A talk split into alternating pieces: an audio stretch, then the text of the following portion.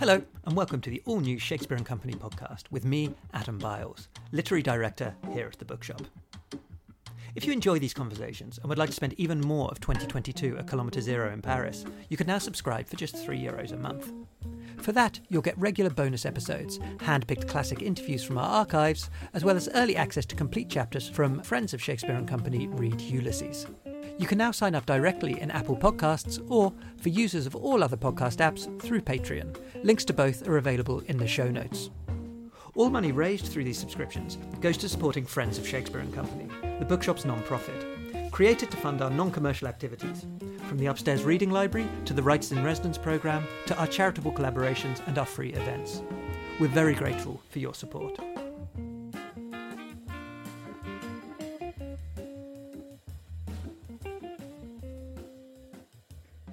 Every so often, a book comes along that seems to unite readers, critics, juries and booksellers of all stripes in almost unbounded admiration. Meg Mason's Sorrow and Bliss is such a book. Early on in the novel, we learn that Martha, our narrator, has separated from her husband Patrick, something having turned so rotten in their relationship that she finds herself not only hating the man she once loved, but imagining and even enacting violence against him. It soon becomes obvious that Martha is extremely intelligent and yet also unable or perhaps unwilling to identify the root cause of her profound and perennial unhappiness. Thankfully, Martha exists within a constellation of family members, her sister Ingrid, her artist mother and poet father, her bourgeois aunt, uncle and cousins, whose presence, often as antagonistic as it is supportive, begins to allow her and us to tease out an understanding. But can Martha's bad behaviour be put down to some condition? Or is a lot of it rather just how she is? Sorrow and Bliss manages to be intensely wry while never being cruel, and also often deeply affecting. It is a staggeringly frank portrayal of a troubled mind, and yet repeatedly laugh-out-loud funny, particularly in its painfully authentic and tender portrayal of familial relationships, all of which is a testament to Meg Mason's extraordinary talent, precision, and humanity as a writer. As we record, Sorrow and Bliss is at number one on the U K paperback chart, as well as on the shortlist for the Women's Prize for Fiction. And I'm delighted to say that Meg Mason joins me today. Meg, welcome to the Shakespeare and Company podcast. Thank you so much. It's just such a joy to be here.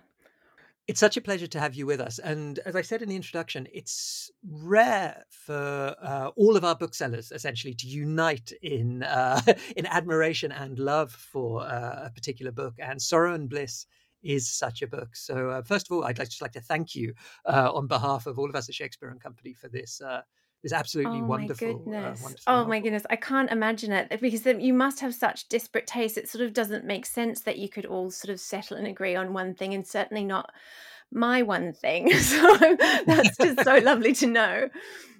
Well, so let's let's try and sort of unpick a little bit about what, what makes this um, this book so special. I think for me, to begin with, the thing that struck me within the first page, essentially, is Martha's voice. It comes across as so clear, so distinct, um, so particular, so amusing.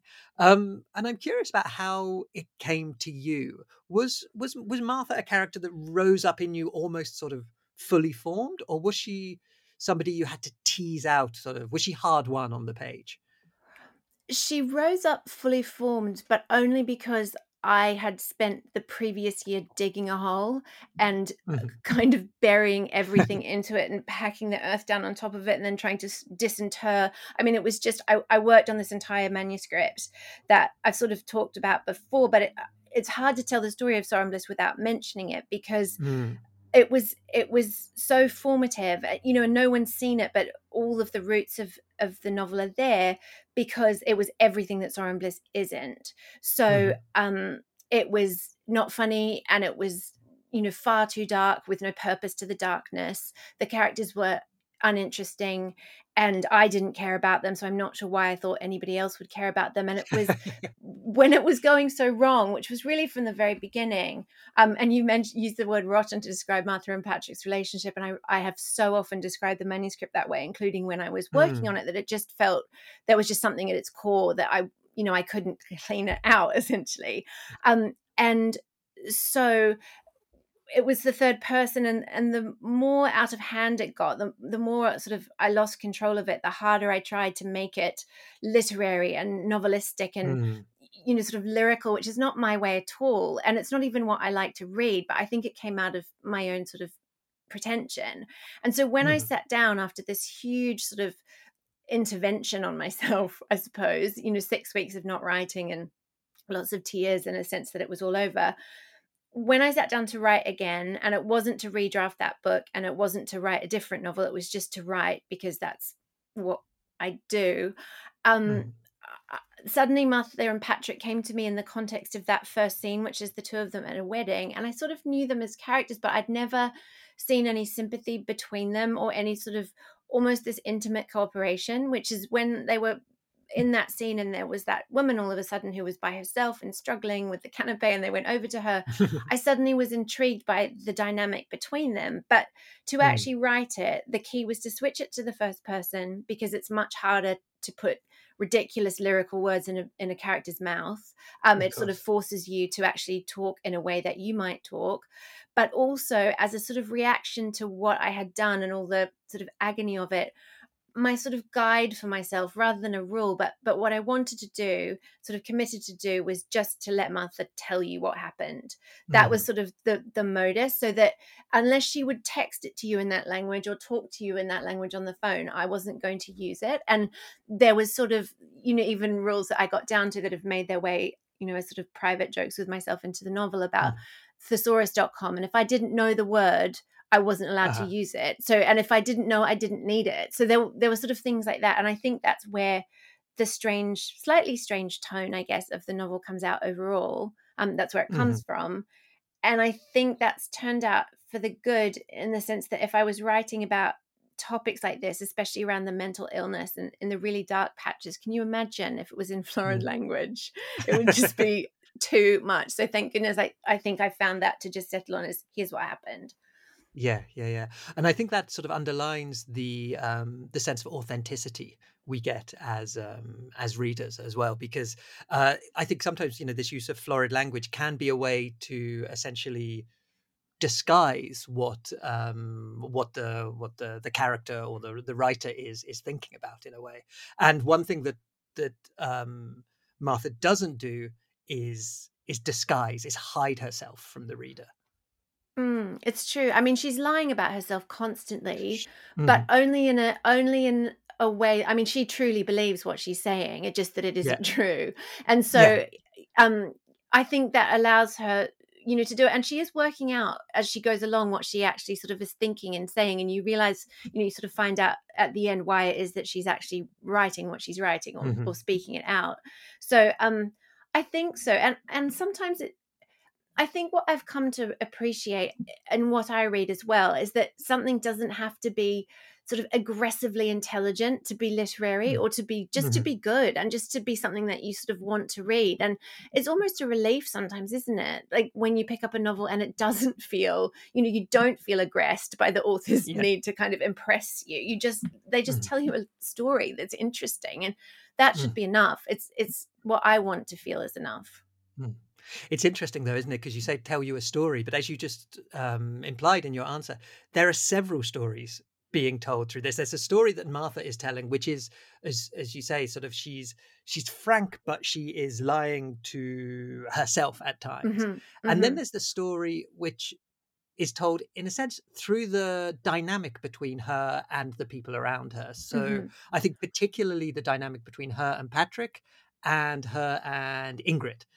Um, and that, that struck me as that must have been quite a difficult thing technically to do as a writer, to have these almost sort of two parallel uh, sort of un, unveilings of Martha going on to the reader at the same time. There's her sort of her personal journey to self-discovery, if you like, and what she reveals through the ways that she interacts with um, with those close to her. I think it would have been if I was attempting to write... I don't know what it's called in fiction, but in journalism, it's called a write through, where it's all just continuous. Um, mm. And there's no sort of breaks or interruption. But because it's got that vignette-y style, it really is like Martha's just suddenly changed the topic and or changed the subject uh-huh. and she's now going to tell you this. And then she sort of drops in those little observations. So while Patrick probably dominates what, you know, the the right through to that extent. The vignettes are all about Ingrid. They tend to be about mm. her, and they get most of the heavy lifting done in terms of mm. the characterization of Ingrid, but also the only time that you can really, if you were really looking for the truth about Martha, those are the times, those are the sections where it will be revealed kind of by accident almost. So there are, there are the ways, you know, she can be sort of very cruel and dismissive about mothers, not being a mother herself. Mm. But if you look sort of closely at the way she talks about Ingrid's children, um, you know, her, her nephews, there's such kindness and sort of sensitivity there. So I mm. think that it was probably, I don't know, if I looked at it, I wonder if it would always be that, that those are the ways, you know, that's the division is between the longer mm-hmm. sections and the shorter sections. Maybe it's that, but it's so interesting because you never know what you're doing until you've done it and someone right. actually points to it and says, oh, you did yeah, this. And you're yeah. like, did I? one, um, one quick aside on the subject of authenticity. One, one of the things that I do is somebody, like I said, a British person who has now been outside of the country for close to seventeen years. Gosh. Um, the, the intense Britishness of this novel, I found both in, in a lot of its references, whether that be to certain sort of high street stores or or little things like that, but also the the ways in which the the characters interact with each other seem to me sort of imbued with with with with a sort of unmistakable Britishness. And yet our listeners will hear, you know, if, if even if they haven't read your bio, that you're yeah that I'm a complete accent, imposter. Exactly, you're not British at all.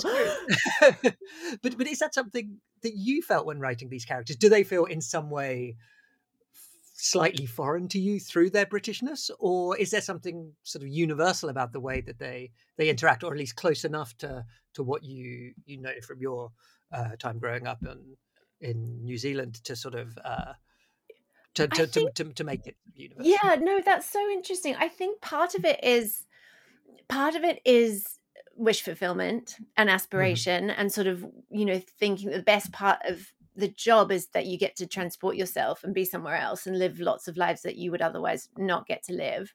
And so that's sort of, I suppose, why on the very surface level I chose it. But I think as well, there's a spectrum that I run up and down when it comes mm-hmm. to writing fiction and the actual occupation, which is probably self-consciousness on the far left and on the far right, all out shame.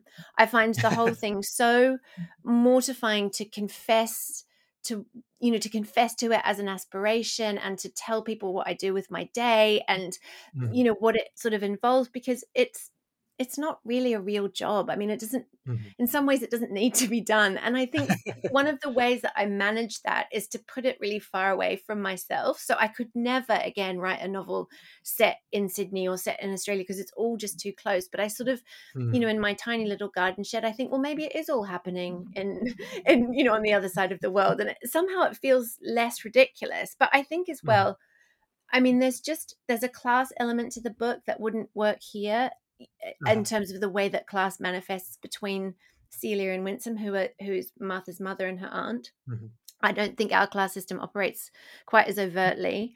And I think that just what I tend to find funny is just from a, a childhood and an adulthood of British comedy. And so mm-hmm. it couldn't it couldn't really be, if I, you know, to the extent that I was just telling you what happened, I was telling you what I find funny, and that's mm-hmm. what it is.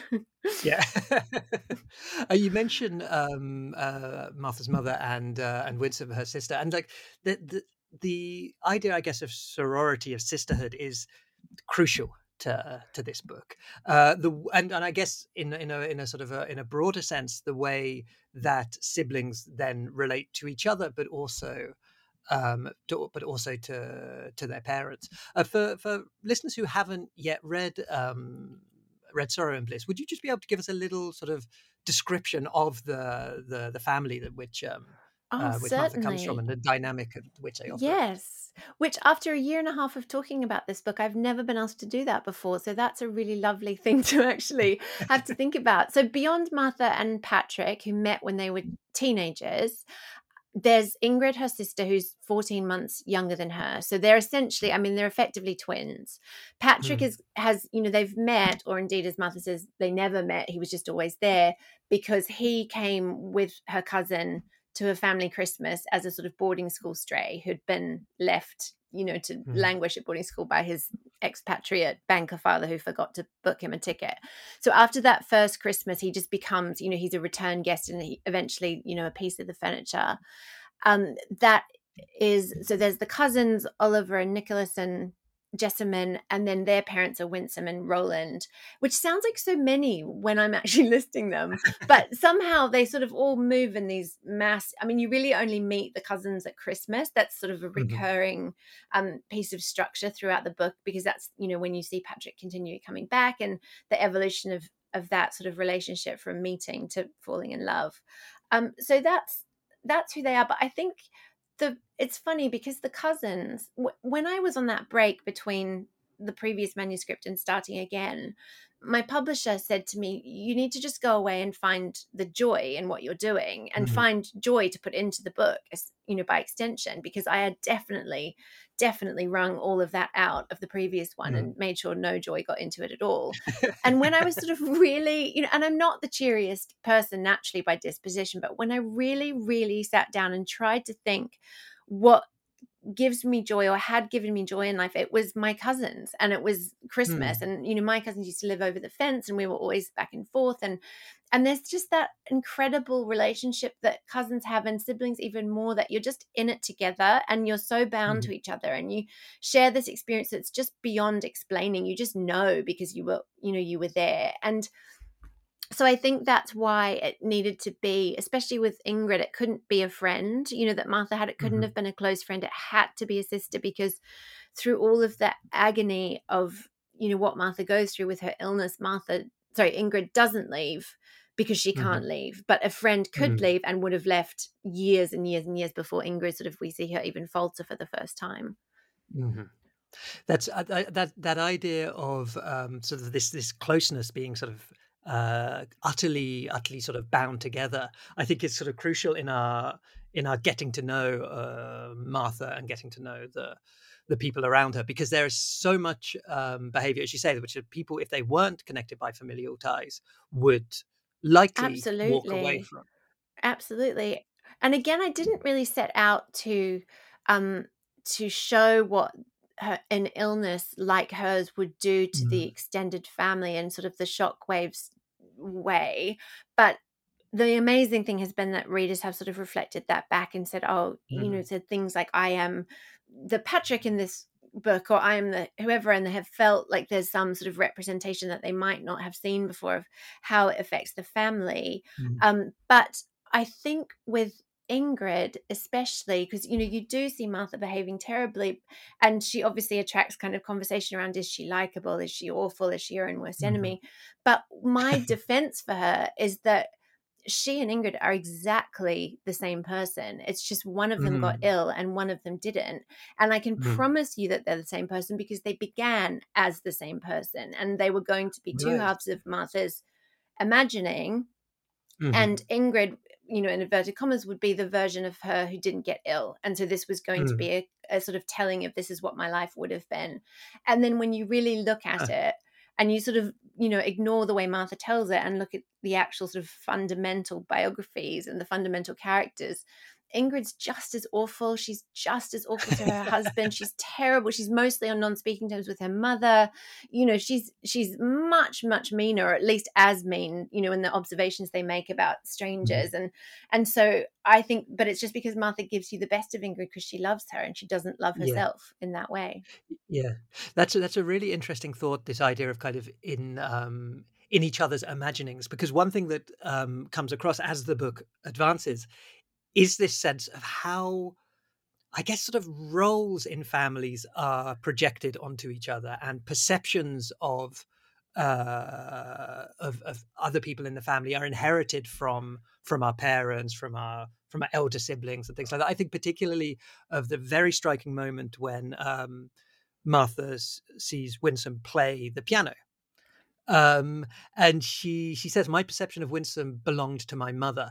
I thought of her as old, punctilious, someone without an interior life or worthwhile passions. And then she just has this moment where this, her image of Winsome. You sort of see someone guess, truly, yeah, outside their job yeah. description in the family. It's true. And that, I'm so interested in roles. And I often think, you know, Christmas, when it comes to our jobs and our roles in a family, Christmas is like the regional mm-hmm. annual conference. Do you, do you know, when everybody is sort of held up for their performance and held to, you know, their K P Is, and it's just that's yes. when it all really comes to comes to a head. And so that was a brilliant opportunity to do it. But I think I am so interested in it, and I think it it needs to be in this novel because Martha's trying to work out what her job is or what her mm-hmm. place is really, and is she just the difficult one in the family? Mm-hmm. I mean, that's kind of been her lifelong question since she was seventeen and first became ill.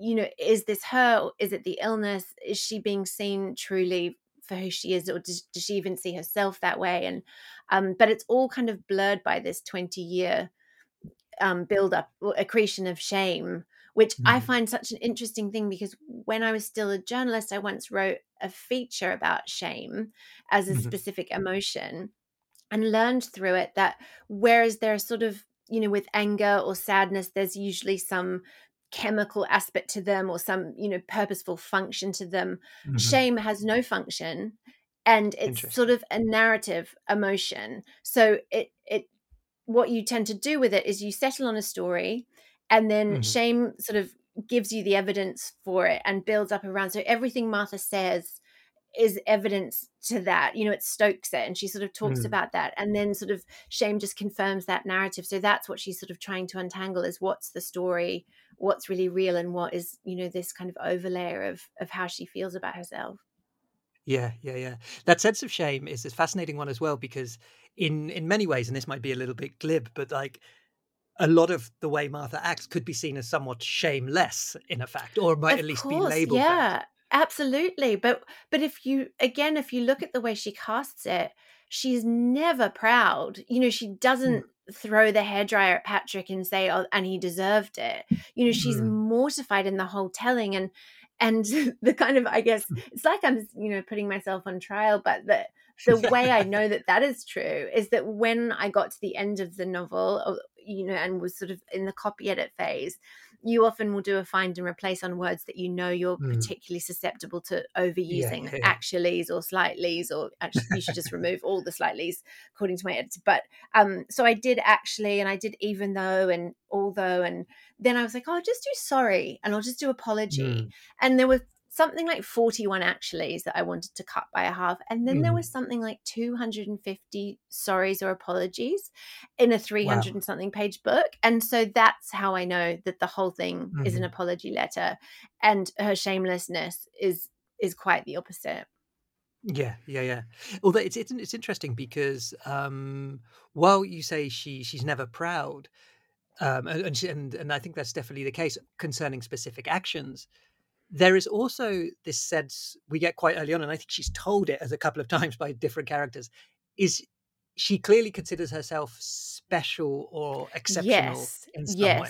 She does. And I imagine that that would be, if I really imagine her as a real person, that is clearly a sort of reaction to feeling so out of control, you know, and so mm. mystified by what it is that's actually making your decisions for you. And, you know, when she feels mm. that her sort of emotional life or her maturity has been arrested at the point that she became ill, I think that you would almost, for your own self, need to build some story around, well, this is because I'm different, and different means special, and I'm sort of above mm. quotidian things. I think you grasp anything, don't you, when you're trying to sort mm. of solidify your sense of self or shore it up in in any way, because she is constantly casting about for the for the you know for the answer to this mystery of who she actually mm-hmm. is.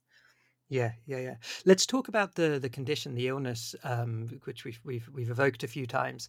Um, I'm sure you've been asked this many times before, but one of the things that's very striking to readers is your choice not to name her mm-hmm. condition. So, mm-hmm. uh, without giving too much away to people who haven't read it, there is a moment where she is diagnosed, and the diagnosis seems to be the correct one, or at least the most accurate one she's received so far. Yeah. And it's represented in the book with a dash. Um, could you just talk a little bit about the what underlied that decision in a book where so much else is utterly sort of, described? Uh, yeah, the point exactly, of the exactly. point of you know overly fine-grained detail, because um, in all of the books that I've read about mental illness or featuring a mentally ill mm-hmm. character, and they are brilliant and manifold, the Virginia Woolfs and the Janet Frames and you know, much more modern titles as well, I have adored or been intrigued by the characters, but I've never wanted to be them. And mm-hmm. I wanted to show somebody who was in some way aspirational, as mm-hmm. well as, you know, having something that we would want, whether it's just her sister relationship or her humor or something about her. And if I had have said, hypothetically, um, she has schizophrenia, right away we've uncoupled from her if that's not our own experience. Mm-hmm. And immediately mm-hmm. our judgment comes, you know, it gets between us and the book. She's also trying to solve a mystery. So by telling mm. you that up the front, you know, and it would be in the first line of the blurb and on Goodreads sure. and, you know, yeah, in the yeah. description, we are now out in front of her, and nothing she does is a surprise or a mystery to us. Mm-hmm. And we'd be sitting there sort of being like, well, that's because you have bipolar. That's because, you know, mm-hmm. so there would be an answer that we would constantly have there. And I just think she would only get to be that thing. And then there was mm. sort of moral questions as well around how right. would I feel if I was representing it wrongly, which I would be, because uh-huh. again, writing in secret, I wasn't careful. It wasn't for an audience. So I didn't care mm. and I wasn't cautious or accurate. I didn't research it. I just used whatever symptoms I knew from a whole host of different things and just, you know, mm-hmm. put them all together to suit my story. Um, but it just, when you really think about it, it just wouldn't work to have something in there. And, yeah. it, and it would be a book about one mental illness, not illness, which is what I wanted mm-hmm. it to be about in that broad way. And just to be about her lived experience of it, rather than here's a book about schizophrenia and what it might look like in a person. Yeah, yeah, yeah. And I, I think also, um, I think there was the, it was the the moral um, side to it, which really, I think, resonated with me when I was when I was wondering about why uh, why you had made this decision. Uh, because also, I suppose, once something is written in a book and given a label in a novel, it is in some way concretized. And one of the things that seems to be the case with a lot of mental illness is that they manifest themselves differently in almost every person. Of course. So it would and seem, you could never capture yeah. it, could you? The typical experience, it just doesn't mm-hmm. exist. And, you know, I imagine it changes with age or circumstance. I imagine it would be impacted by even your resources and your relationships, you know, your access, of course, to like different levels of medical care, which Martha is very privileged in that mm-hmm. department. And I just wasn't confident enough Or, or I don't think I should be confident enough to be like, this is what it's like. You know, that's mm-hmm. that's not my right. And also, and this sounds peculiar, but it would, I think, hurt people. You know, it mm-hmm. would, it would, the way Martha talks about it, she needs to be able to talk about it like that, because she loathes that condition and she's angry mm-hmm. at it and she doesn't accept it and want to advocate for it and, you know, sort of be a poster person for mental health acceptance. I mean, she even jokes about not wanting to break down the stigma mm. around it. But that that would be, if you identified with her, that wouldn't feel brilliant, I imagine. Mm-hmm. So I, I think there was all of those reasons that once it was taken out, I just realized that it, it could never have been there in the first place. Yeah, yeah, yeah. And yeah, I guess there's an irony as well, because there is a moment where Martha reflects about how for her, as a as a labels as a, are so helpful person. yeah right yeah. yeah exactly yeah exactly yeah exactly but I, I think because that's what she's after, and that's mm. what she feels so liberated by mm. when she actually when she actually you know is finally given that label that she wants, because she you know I think, and it's true in life, that when we don't have an accurate label, we still have a label. mm. um of it's course, just made yeah. up and given to us by other people, and it will usually have that sort of moral component to it of Martha's difficult, you know, that sort of thing. But um yeah, it's it's interesting. It's worked quite well, I think, as well, in the sense that the people who've been really, really frustrated by it tend to be, from what I can tell of their sort of reviews and, you know, their comments, are the same people who are generally frustrated by her. And right. I sort of find that there's an irony there, because they demand to know and they want to know, and it enrages them that they don't know. And I'm like, well, neither does she. That's the uh-huh. whole point. Do you think that might be why she's like that? Because look, it does mm-hmm. make you angry. Um, so that's yeah. been a nice little added, you know, slightly meta element to it. And what she also doesn't know is, well, you said that she, you know, when she gets this diagnosis, there is a sense of sort of liberation, or maybe mm. a sense of relief as well. But I think what she doesn't anticipate is what kind of comes next, is mm. that then she is forced to reflect, okay, is that a symptom of X, or is that me? Exactly. Because that's exactly. a conversation it's got we don't to be often worked out. Have. No, yeah, and, yeah, yeah. and I think because the finding the diagnosis is a culmination, but it's also just the beginning, because she's already burnt her life down at that point. Mm. So now she's got to sort of decide what to rebuild, what's beyond saving. And she goes through a sort of evolution, I suppose, from now that she does know, or she feels that she knows what's her, she is actually suddenly mm-hmm. at liberty to grow up and make mm. these decisions for herself. And so obviously she has to cycle through that incredible rage at Patrick and at her mother and, you know, all of these people that she perceives should have helped her and should have known mm. and, you know, let her suffer, as she would probably say. But then she does come around, I think. Like, she does start to take responsibility for the first time and actually be able to admit that these are the these are the parts where, you know, I'm responsible. But it does get pretty ugly in there for a while between her and, mm. you know, her perception of Patrick. Yeah, yeah, yeah. I'd like to come back to Patrick uh, in a moment, because I realise we haven't spoken much about him. But I, but I, I, I, I would also like to spend some more time with with Ingrid. Firstly, because I think that dynamic of the two sisters was, for me, one of the most uh, enjoyable and authentic and sort of tricksy of the book, I suppose.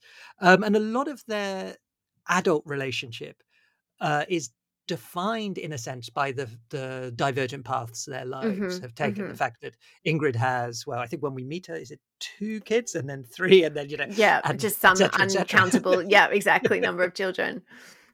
And and and, uh, and Martha doesn't, and Martha doesn't have children. And one thing that that really highlights in the the way they interact with each other is the way that uh, society treats women differently, whether they have children or don't Completely. have children. Exactly. And not and necessarily I think, better one way or the other. Yeah. Although I also wonder whether, you know, the way that Ingrid, to my mind, gets, you know, she's more acclaimed, or she's more, people tend to like her more as a character. Mm-hmm.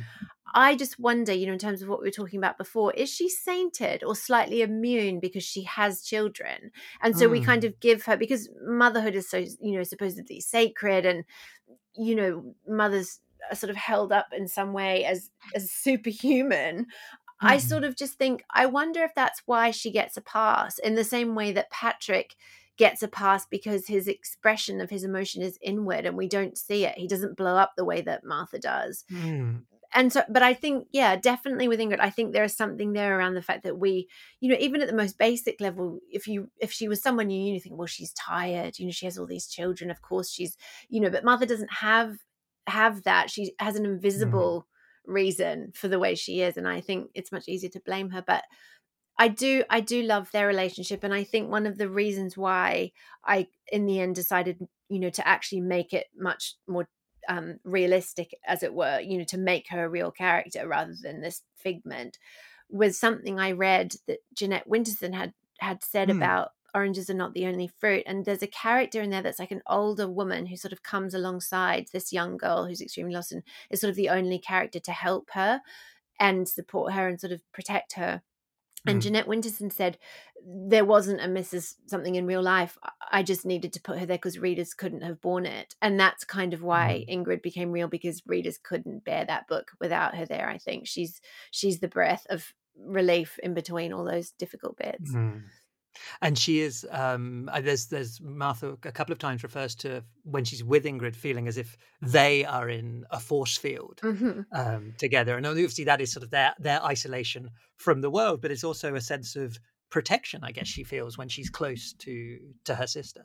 Yeah. And I think Martha, I mean, Ingrid, sorry, is the person who always believes Martha. She's the one who always, mm. always, not that they have specific endless conversations about, you know, Martha's mental illness or the way it manifests, and they don't talk a great deal about specifics, but she is always there, and she doesn't she she for such a judgmental person, she's not judgmental where her sister is concerned, and she is the last one yeah. to yeah to get to the end. It's Ingrid's the last one standing, I mean, apart from mm-hmm. Fergus, but her father, but he's sort of on a slightly different plane, but mm-hmm. she's the one who, I think, you know, falters last, because she is, you know, they are just so enmeshed and intertwined, and they just love each other so much.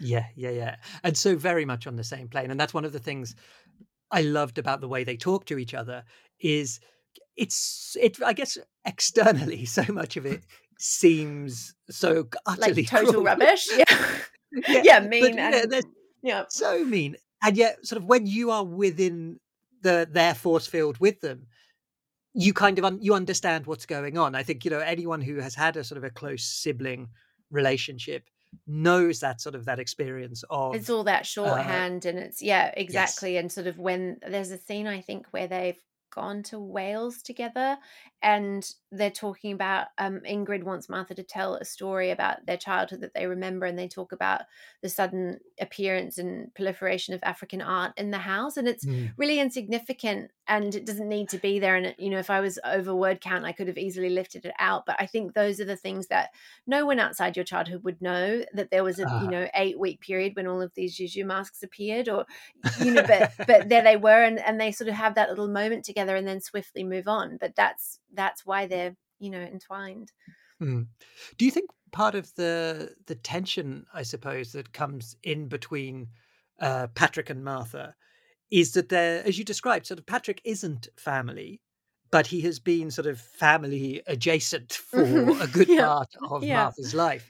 So he sort of, there's a part of him, part of their relationship, which is almost like siblings, almost like cousins, and seems to provoke in both of them a certain familial obligation before a sort of a, a sort of a romantic or uh, spousal uh, connection. Yeah, and that's yet, so interesting. I've never noticed the, yeah. that before. I've never thought about that before. And sorry, I just spoke right over the top of you, but mm-hmm. I think it's it's because Patrick's in love with her from the first moment that they meet, when he's about fourteen and she's seventeen or sixteen. And because she's seventeen or sixteen, she doesn't even notice him. He's totally, mm-hmm. totally invisible to her, you know, because of that age gap in reverse.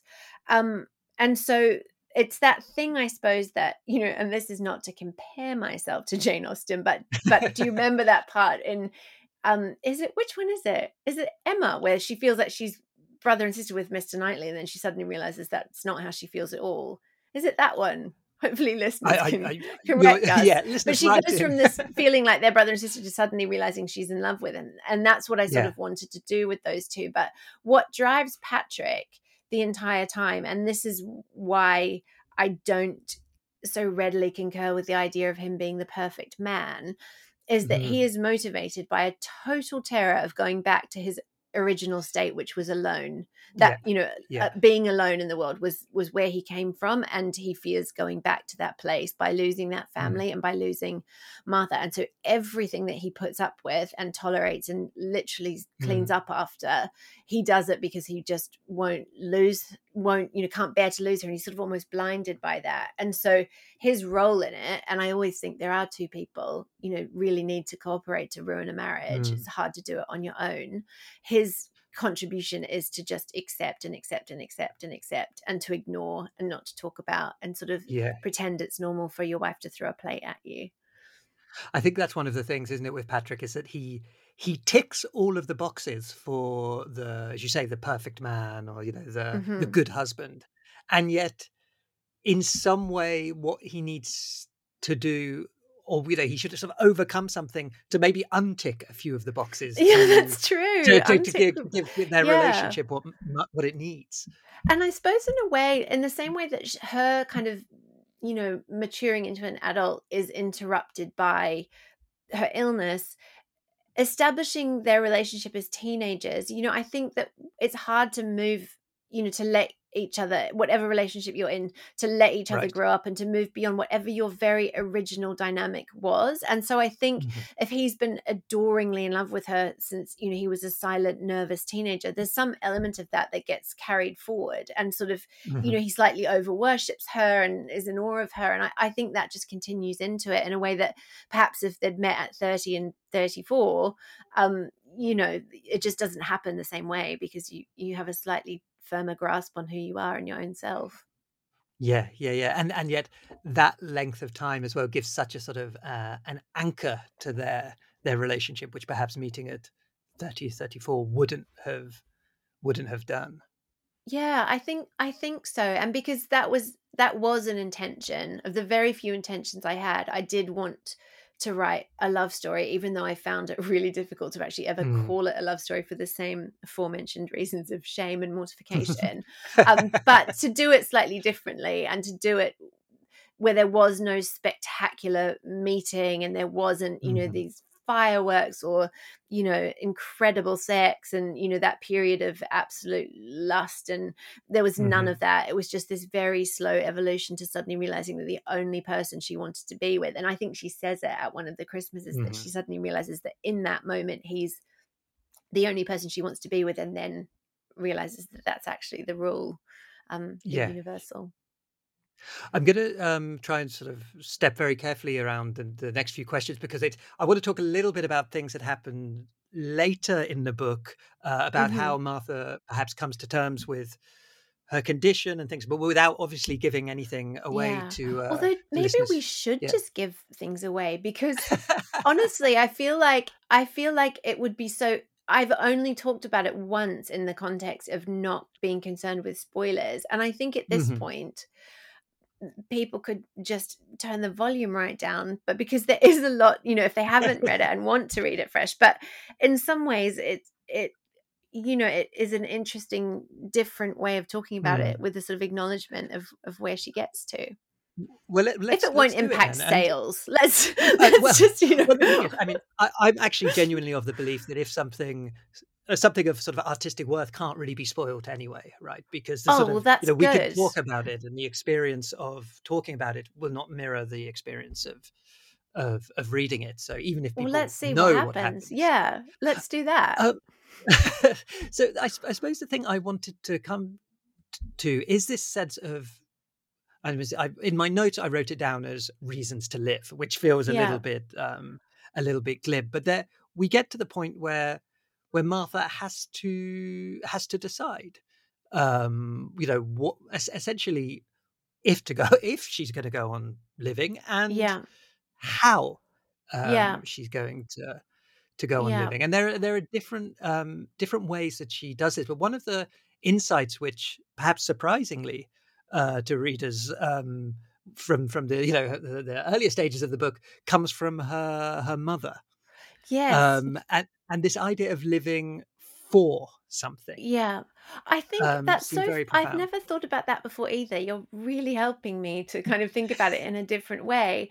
I think that if I'm going to go on living is all before that diagnosis. So there's a scene where mm-hmm. she talks about, you know, she's talking about it to Ingrid really blithely and realizes that she's never properly expressed or explained in a way that Ingrid understands that every single day requires the decision to not die. And mm-hmm. Ingrid can't quite believe it when she just says it, and they're just watching television and, you know, drinking gin together. And And sort of Martha's so used to the fact of feeling like that that she doesn't even think it would be shocking to someone to, mm. you know, or that someone wouldn't know what it is like to feel like that. But the how all comes after that diagnosis, because she doesn't yeah. know how to live not in that place. You know, she's never mm-hmm. had a sort of stable emotional life, or, you know, and I think I wonder if I wonder if there's an almost, and I, I really don't mean this in a glib way either, but like an addictive quality to to the sort of mm. um or just an informing, like it's it's who you are, it's who she feels she is, and she almost couldn't mm. live without that, you know, that cycle that she's caught in, because that's what she knows of life and how it operates. So when she is suddenly given this explanation for everything, that's when she's got to figure out how to be mm. and how to exist and how to be an adult for the first time aged forty-one. Yeah, yeah, yeah. And that and that is the kind of click, isn't it? Because she suddenly, she says, uh, I realized that what I had always believed to be true was the understanding of a sick child. Mm-hmm. Um, and that's, I think, something a very, very common experience is that we, and maybe this is connected to the roles we play in families and the uh, the sort of ideas we inherit, is that if things, if understandings go unquestioned for different reasons, then we suddenly realize, oh yeah, that is a perspective that was formed when I was seven years yeah, old. Yeah, and you don't, you, exactly, you don't question it, it. And especially because mm. it's that it's in a medical context. And, mm. you know, if Martha was sixteen or seventeen, we're talking about the late nineties when there wasn't the internet, you know, there wasn't the sort of mm. avail- availability of information. And you, and also I think, and, and I don't want to say as women, but I certainly, as a woman myself, you are trained not to question authority. Right. And especially mm-hmm. in the medical context, you just would never assume a doctor could be wrong, and that a doctor might have another motive for telling you something, or that a doctor might be writing you off as hysterical and you're actually not mm-hmm. hysterical. So there is that sort of element to it as well, um, that all sort of has to be has to be worked out of what's true and what isn't true. But I think mm-hmm. it was it sort of surprised me when Celia stepped in as the one to finally give Martha this talking to that turn, you know, that puts her on the slightly different path, um, or that, you know, becomes mm-hmm. that pivot point, because obviously Celia is essentially second only to Jonathan, Martha's first husband. I mean, she is just the pure villain up until mm-hmm. that moment, but then they sort of, you know, reach that um, reach that moment, and we find out why it was that Celia sort of um, has acted the way she did for all that time. Yeah, yeah, yeah. Another thing which seems to kind of allow things to click into place a little bit for Martha is, um, and now slightly frustratingly, in my notes, I can't, I haven't written who actually says this to her, but that somebody explains to her, I think it might, no, you'll have to tell me. I reckon uh, the, I'll know. Yeah. this, this is everyone's tragedy. Just this That's idea. Celia, of kind of, yeah. That's yeah. Celia again, okay. In the letter, she uh, she sends a letter, and that's part of it where she she essentially mm-hmm. tells her, I think, no, or is it on the phone? It's it either precedes the letter or it's in the letter. She basically tells her to mm-hmm. grow up and to understand that it yeah. wasn't just her affected by this, um, not yeah. her own special, unique tragedy. Yeah, and then that again seems to be, you said about growing up, that's sort of connected to that going from the the child's way of thinking about things to the the adult's way. In a, mm-hmm. in a sense. Yeah, yeah, exactly. And to have to be sort of slightly pushed in that direction, because we do all, you know, become quite static in, in certain ways. Mm-hmm. And we do sometimes need that outside person to just um, give us a slightly less, um, you know, sparing diagnosis in a way, or, or some sort of reflects and reality back in the areas that we have developed blind spots. Yes, yeah, yeah. And then the other, I suppose, and this is perhaps where um, uh, we'll, we'll have to finish because we are running out of time, is uh, in a conversation with Nicholas. Um, with so Nicholas, as you, you said, is one of her cousins, but he occupies a very sort of specific place because he's an adopted yeah. uh, mm-hmm. cousin. And so he sort of has always... Um, sort of he's been sort of closer to the family than Patrick in a way, but has also, also felt something Marais, of yeah, yeah, an absolutely. Outsider. Mm-hmm. Um, and he makes the uh, reflection about his own life, but passes on to Martha, that everything is redeemable. And I felt when, when, when that sentence came up, and maybe maybe this is sort of my own psyche kind of uh, sort of tapping into it, but I felt this enormous sense of decompression at that moment in the book. Like, it seemed there was something about the way I imagined that sentence resonating with Martha that uh, suddenly seemed to, to, I guess, kind of widen her vistas, to allow uh, her to see kind of that the road she had taken, you know, she can't necessarily back off of it, but there at least, there could at least be some, yeah. uh, some turning she could take. Well, because they also have a very intense, they've never been close. And then they have this very intense season together when he ends up, he's come out of rehab and moves into her family home with her. And this is just after she's divorced her first husband. So they're as lost as each other with nothing to mm. do. And they start going on these long walks and become really close, more like a brother and sister, and talk about things with each other that they haven't really been able to talk about. And those do become significant. She I think she recalls some of the things he says, like that she needs to figure out why she keeps burning her own house down. But mm-hmm. what she would say up until that point, and even onwards from that point, is it's loss, it's loss, it's loss, it's loss. Mm-hmm. You know, things are irredeemably lost. This illness has cost her everything that she ever wanted. Mm-hmm. But she does then get to that place of a sort of redemption. And even though the novel isn't autobiographical in terms of my story, you know, it doesn't mm-hmm. come out of me, and I don't come out of it, but I had to learn about redemption mm. um in the course of the writing, because I really did think that my career was over. And it's not, you know, comparable, it wasn't such a tragedy, but um it felt tragic to me, and I had to learn that, you know, through the arc of writing this book for a year, that there was mm. something else at the end. And I I wouldn't have wanted to waste an entire year before, but out of it came something. And I think that's what where the hope was for me, and where the hope in the ending, such as it is, that had kind of come out of it. And even if it's not true, gosh, I want to believe that it's true, because otherwise what is the point of, of all of this mm. suffering? It is just feels pointless. And And Celia talks about that in the letter too, that she needs to find a point and find a purpose. If, even if there's not one there, she needs there to be purpose to this suffering, because otherwise it is just waste. Yeah, yeah, yeah. Now, it's kind of a um, a point of principle of mine never to evoke writer's autobiography when talking about a specific book. But you you you leave me with no choice, uh, Meg, because there's a moment um, where Martha moves to Paris. Mm-hmm. And she works in an English language bookstore uh, near Notre Dame. Um, Isn't that amazing? So I, I just I, pulled that out I, of thin I, air.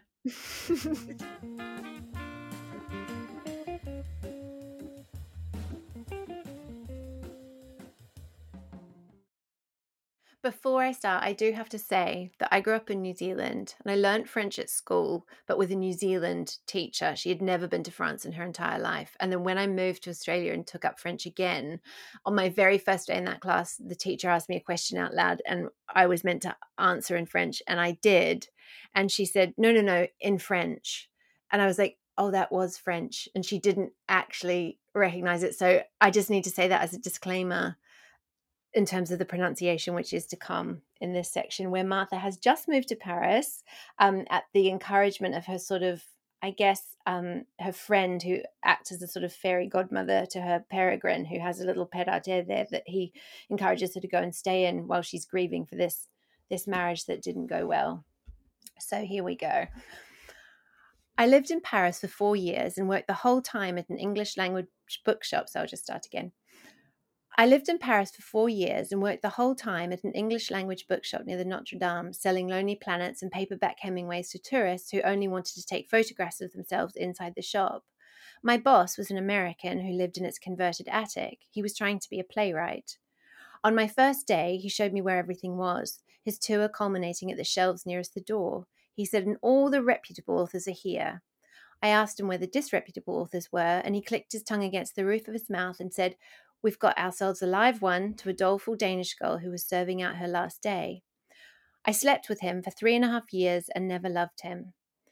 Before he stuck up a sign banning La Camera à l'Intérieur, I think you should be doing these bits, Adam, and subsequently La iPhone and Encore Plus Le Baton de Selfie, I was captured in the background of a thousand photographs, sitting behind the counter reading new releases or looking at the slice of river visible between the buildings if the only new releases were crime or magical realism. Peregrine was the first person who visited me in Paris, and apart from Ingrid, the person who visited me the most, only ever for the day, arriving before noon and leaving late. We would meet at a restaurant, Peregrine preferring one that had just lost a Michelin star because he considered it an easy form of charity, bucking someone up simply by lunching, and he said in Paris it was the only guarantee of attentive service. Whatever time of year it was, we walked to the Tuileries afterwards, and from there along the river and up into the Marais. Are you really struggling not to correct me? It's okay, don't, no judgment. And the Centre Pompidou, because the architecture depressed him, and onto the Picasso Museum, staying until Peregrine said it was time to find somewhere louche to drink Dubonnet before dinner. I measured out my time in Paris by Pere- Peregrine's visits. Probably he knew, because he would never leave without telling me when he planned to return, and he always came in September on what he called the anniversary of my sacking, by Jonathan, not by the magazine. I was happy whenever I was with him, even on those anniversaries, except for the year I was about to turn thirty. Entering the forecourt of the museum, Peregrine said he had been finding my behaviour all day somewhat challenging. Thus, instead of going inside, we were going to walk all the way back, and he would describe his life at precisely my age, since I would find it a very grim picture, he said. I might stop feeling so despondent about mine and walking with dreadful rounded shoulders.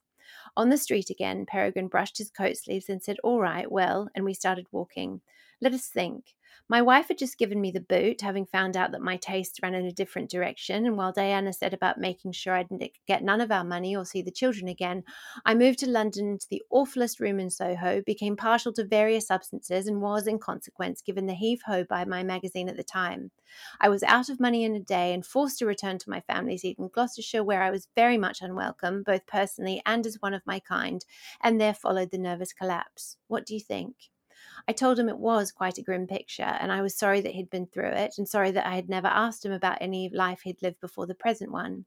However, he said, the benefit of exile, one was forced to clean up one's act because Quaaludes simply could not be got in Tewkesbury in nineteen seventy. I said, like pesto, and put my shoulders back. Peregrine took my arm, and we kept going. It's funny, isn't it? Now, you know, we we're all intrigued about this in the bookstore. You know, did you spend time in Paris? Did you work at, you know, there are several English language bookstores in, in our neighbourhood. It might not have been ours, or or or, or is this sort of uh, wish fulfillment on on your part? Or I spent time in Paris when I was living in London, but when I say time, ah. I mean individual days. I used to come ah. on the Eurostar with a friend, and we would go to Shakespeare and Co. and um. we would just look at it in wonderment and awe. And, you know, there are sort of photos of me at various ages. It's it's the first place that I go to whenever I am there, which is not often, but my daughter and I, who was, um, she's now eighteen, but when she was fifteen, I took her there for the first time to London, and, you know, and we went to Paris, and that was the first place that we ended up. And now there's pictures of her standing in front of it in wonderment. So it's very special. And there are sort of, It's, I hadn't noticed again how many bookstores make an appearance, not not necessarily mm-hmm. named or unnamed, but ones that were really significant to me. Like at the end, when Fergus, this stifled poet, finally publishes a book, he's standing outside what I imagine to be Daunt in Marylebone mm-hmm. in London, which is also significant. And then there is a direct reference to Waterstones, Kensington High Street, which yes. I'm so glad about, because when I went to London last month for the first time, you know, since the book came out, I mm-hmm. went to that store to say hello. And I always assumed that they won't have, you know, heard of me or necessarily read the book, but there was their page, you know, their reference was blown up in this enormous poster. They'd highlighted it, and Martha goes there to buy a book about H T M L. And I met them, and they're like, can you come downstairs, please, to the computer section? And we took pictures of ourselves in front of the H T M L book. So it was, it was all wonderful. And so I Thanks. feel, I feel equally, you know, amazed to be talking to you, because it is, you know, it's there. It's very, um, what is it? It's kind of hyper real somehow.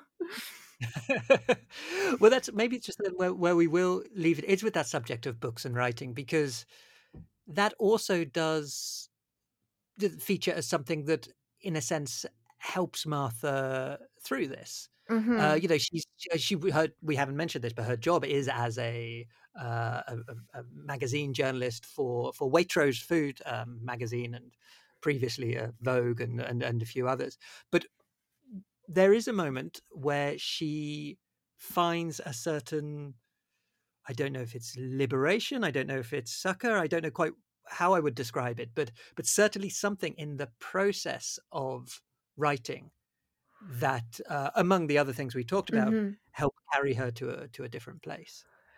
That's right. And there's also, I mean, even a direct scene where, when everything has come to its end in what her previous life was and what she was always working towards and wanting, she has literally nothing. She's now thirty something. She's back home with her parents and trying to, you know, Patrick is gone, their furniture is in storage, and she's trying to now figure out what to be. And that's when she sort of, I think, to paraphrase Joan Didion, turns to the literature, um, and kind of with nothing else kind of casts herself on that as to show me what to be, show me what to want.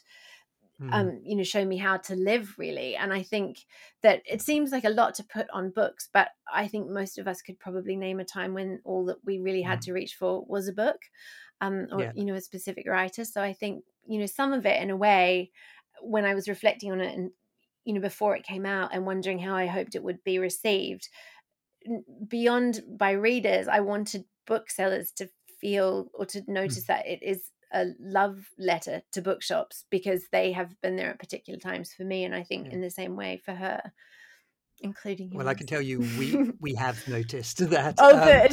Oh, good. Like, that seems like the perfect place on on which to leave it. Uh, Sorrow and Bliss is, of course, available from Shakespeare and Company, uh, from the bricks and mortar store, from our website.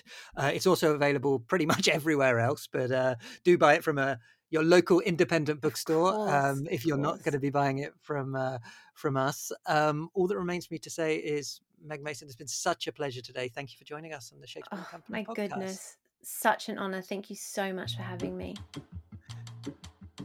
Thank you for listening to the Shakespeare and Company podcast. If you've enjoyed this conversation, it would be great if you could help us spread the word by reviewing or rating us in your favourite app, or just by sending the link to some of your friends. And don't forget, if you'd like even more from Shakespeare and Company, you can subscribe now through Apple or Patreon for just three euros a month. Production of this podcast is all done in-house here at Shakespeare and Company Paris. All music is by our resident jazz supremo Alex Freiman, whose album Play It Gentle is available to buy or stream wherever you listen. I'll be back soon. Until then, take care and thanks again for listening.